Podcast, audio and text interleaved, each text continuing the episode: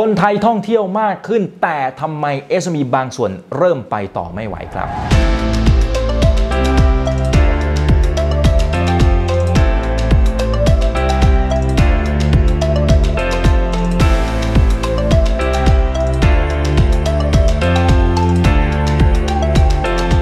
สวัสดีครับ ผมอีกวันพจน์จากเพจถามอีกกับอีกครับ ทุกๆครั้งที่เข้าสู่ช่วงเทศกาลวันหยุดยาวก็จะเห็นนะครับว่าโอ้โหคนไทยไปท่องเที่ยวกันเยอะมากนะเข้าไปเลื่อนใน Facebook เนี่ยนะครับจะเห็นว่าไปเที่ยวกันเต็มฟีดเลยทีเดียวนะครับคนไหนที่ไปเที่ยวที่ไหนบ้างนะครับลองพิมพ์เข้ามาในคอมเมนต์กันหน่อยเนาะแต่เอ๊มองมุมหนึ่งนะ ถ้าหากว่าคนไทยไปท่องเที่ยวเยอะ ก็น่าจะดีนะ เพราะว่าเศรษฐกิจก็น่าจะเริ่มฟื้นขึ้นมา น่าจะพอยิ้มออก แต่เหตุไฉนครับ คนส่งเข้ามาหลังมาเยอะมากเลยนะครับว่า เอ๊ะเขาเป็นผู้ประกอบการระดับ SME นะ อยู่ที่เชียงใหม่บ้าง อยู่ที่ภูเก็ตบ้าง ตอนนี้บ่นปวดหัวกันเต็มเลยแหละครับ เริ่มจากภาพนี้กันก่อนเลยครับ ในช่วงหลายปีที่ผ่านมาการท่องเที่ยวถือว่าเป็นพระเอกที่คอยขับเคลื่อนเศรษฐกิจไทยครับนักท่องเที่ยวชาวต่างชาติที่เพิ่มขึ้นอย่างต่อเนื่อง ปีล่าสุดก็มีมากถึง 39 ล้านคน หลักๆ ก็มาจากจีน มาเลเซีย และก็อินเดียครับ แต่ถ้าดูอัตราการเติบโตจะเห็นว่าอินเดียเนี่ยเติบโตสวยงามมากๆครับประมาณ 25%รองลงมาคือสปป.ลาวแล้วก็ญี่ปุ่นครับธุรกิจที่เกี่ยวข้องกับการท่องเที่ยว สร้างเม็ดเงินสะพัดปีที่ผ่านมา 3 ล้านล้านบาทเยอะมากๆนะครับ แต่พอเจอโควิด -19 เข้าไปทุกอย่างเบรกเอียดเลยนะฮะหลายธุรกิจเองก็พังทลายลงมาด้วย ถ้าดูในภาพรวมนะครับ ตัวเลข GDP ติดลบ 12.2%ใช่ไหมครับ แต่ถ้าหากว่าไปดูไส้ใน GDP ที่เกี่ยวข้องกับที่พักแรมนะครับ ปรากฏว่าลดลงไป 50.2%นี่ครึ่งหนึ่งเลยนะครับจากกราฟิกจะเห็นเลยนะครับว่า GDP ที่เป็นสาขาที่พักแรม แล้วก็บริการด้านอาหารเนี่ยนะฮะลดลงต่อเนื่องจากไตรมาสแรกไตรมาสแรกเนี่ยก็ลงหนักแล้วนะ 23.3%ไตรมาสนี้ลดลงไปอีกครึ่งหนึ่งเลยทีเดียว รายรับเป็นยังไงครับ รายรับรวมจากการท่องเที่ยวหายไป 97.1%แบ่งเป็น 2 ส่วนครับ คือรายรับจากนักท่องเที่ยวต่างประเทศอันนี้ศูนย์บาทเลย ไม่เหลือเลยนะฮะ เพราะนักท่องเที่ยวชาวต่างประเทศนั้นไม่สามารถเดินทางมาที่บ้านเราได้ เพราะเจอผลกระทบโควิด -19 ส่วนที่ 2 คือรายรับจากนักท่องเที่ยวชาวไทยด้วยกันเองเนี่ยนะครับอยู่ที่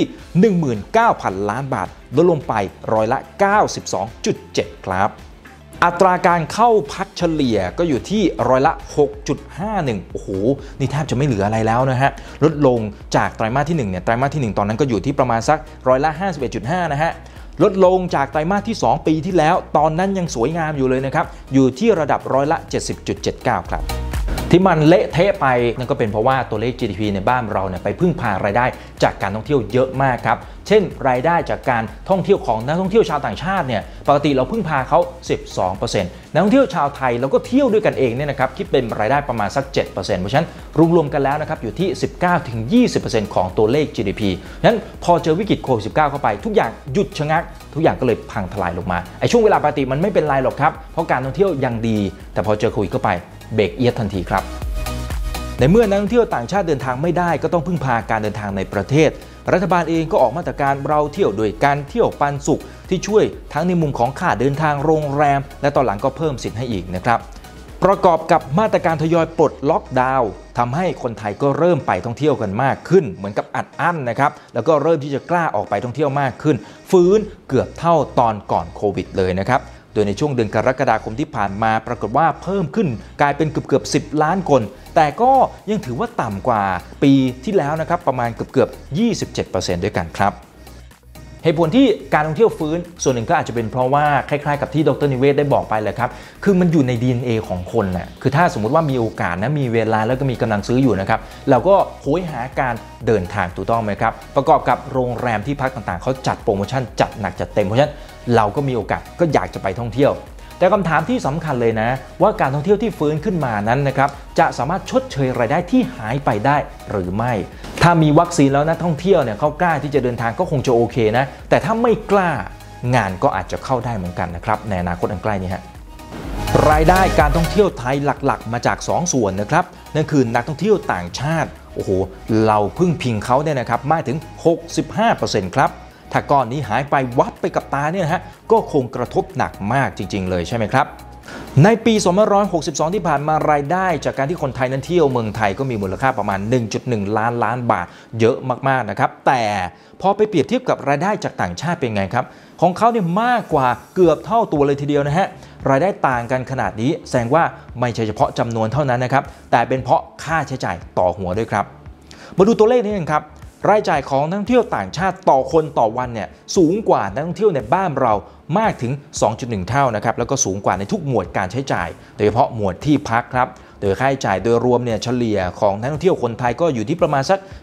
2,866 บาทต่อคนต่อวัน ในขณะที่นักท่องเที่ยวต่างชาติจะใช้จ่ายก็อยู่ที่ประมาณสัก 6,039 บาทต่อคนต่อวัน นี่คนละเรื่องเลยนะฮะเพราะฉะนั้นต่อให้คนไทยเที่ยวมากขึ้นยังไงก็ยังยากที่จะชดเชยกับรายได้ต่างชาติที่หายไปครับ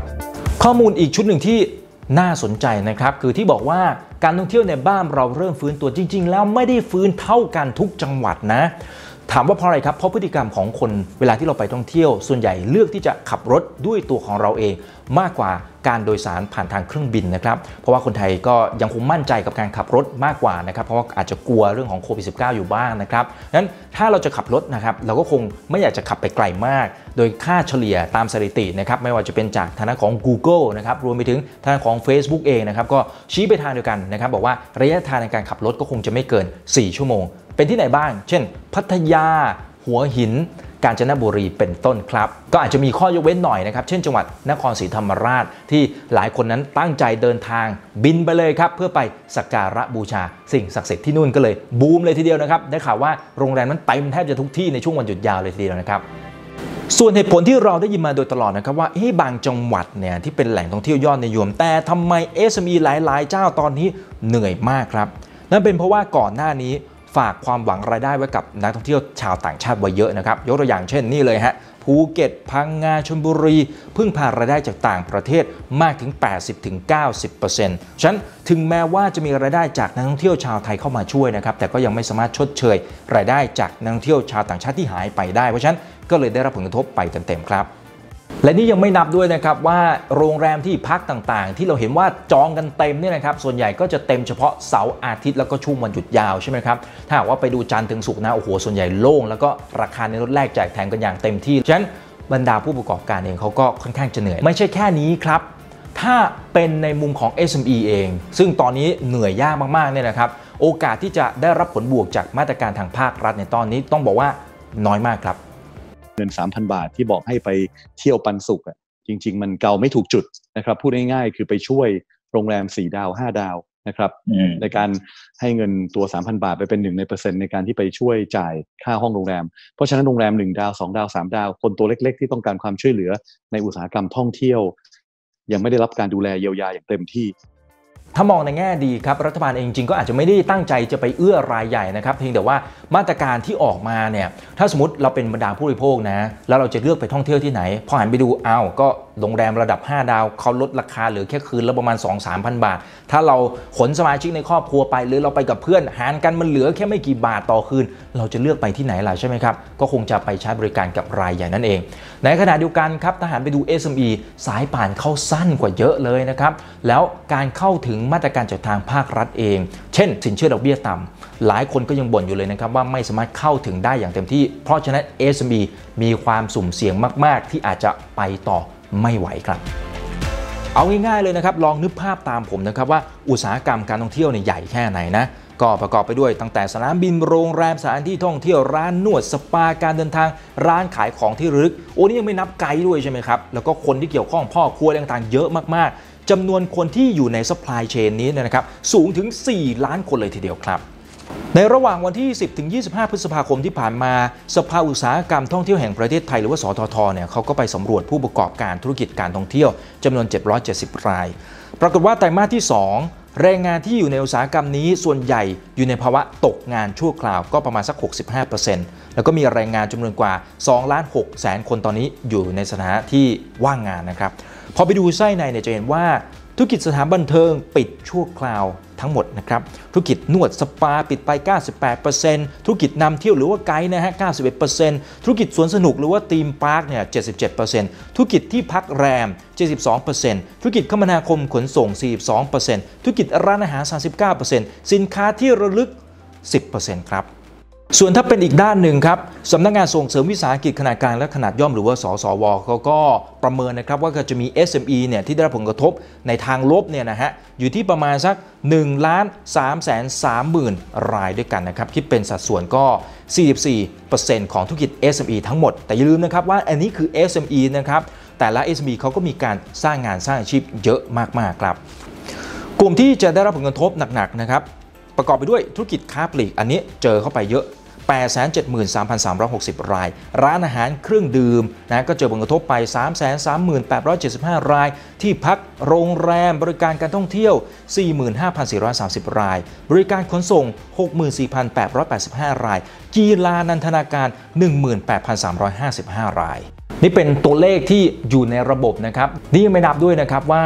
ทางด้านของ SME ที่อยู่นอกระบบนะครับที่อาจจะไม่ได้เข้ามาจดทะเบียนอะไรต่างๆเนี่ยนะครับมีมากน้อยแค่ไหน และยังไม่รู้ด้วยซ้ำนะครับว่า SME เหล่านี้เนี่ยเขาหมุนเงินทันหรือเปล่านะเวลานี้เป็นหนี้เป็นสินเนี่ยมากน้อยเพียงใด มันประเมินยังไม่ได้นะครับถ้าว่าเห็นตัวเลขเหล่านี้ก็คงจะมองออกนะครับว่าธุรกิจ SME จะไปต่อไหวมากน้อยเพียงใดครับ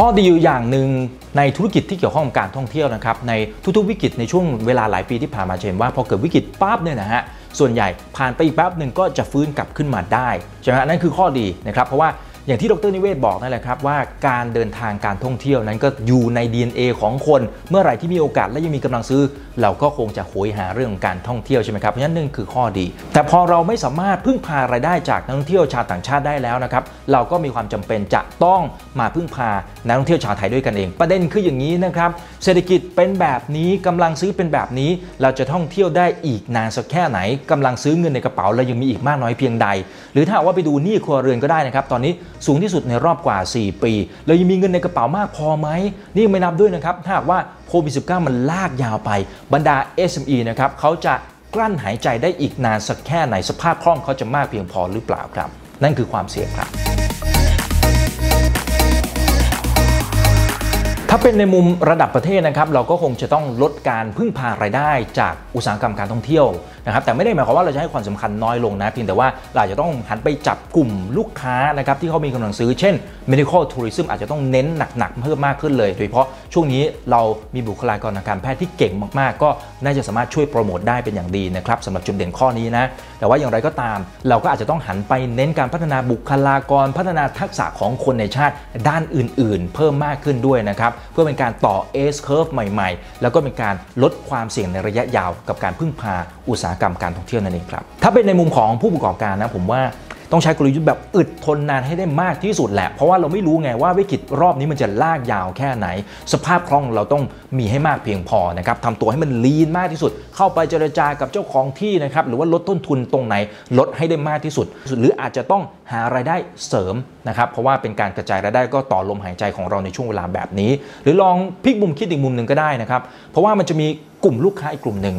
นั่นคือ นักท่องเที่ยวชาวไทยนี่แหละครับ ที่ปกติเราชอบเดินทางไปต่างประเทศปีหนึ่ง10 ล้านคน คิดเป็นเม็ดเงินนะครับอยู่ที่ประมาณ4 0 0แสนกว่าล้านบาท ถ้าเราหากลุ่มนี้ให้เจอแล้วเราทำความเข้าใจกับเขาให้ได้มากเพียงพอ เขาชอบท่องเที่ยวแบบไหนพฤติกรรมเป็นแบบใด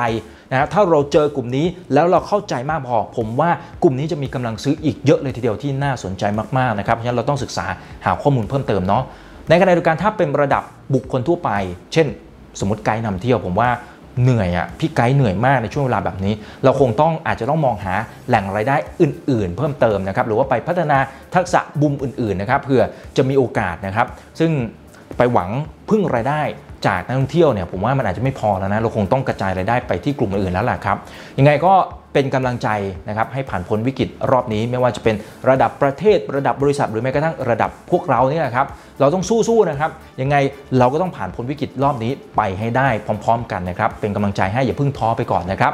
ถ้าชื่นชอบคอนเทนต์แบบนี้ยังไงก็ฝากกดไลค์กดแชร์กันเยอะๆ ถ้าดูทาง YouTube อย่าลืมกด Subscribe แล้วก็กดกระดิ่งด้วยนะครับ อย่าลืมนะครับว่าเริ่มต้นวันนี้ดีที่สุด ขอให้ทุกท่านโชคดี และขอให้มีสภาพในการใช้ชีวิต เราจะเป็นกำลังใจให้แก่กันและกันครับสู้ๆครับ ผมอีกบรรพศจากเพจทับอีกบีลากันไปก่อนครับ สวัสดีครับ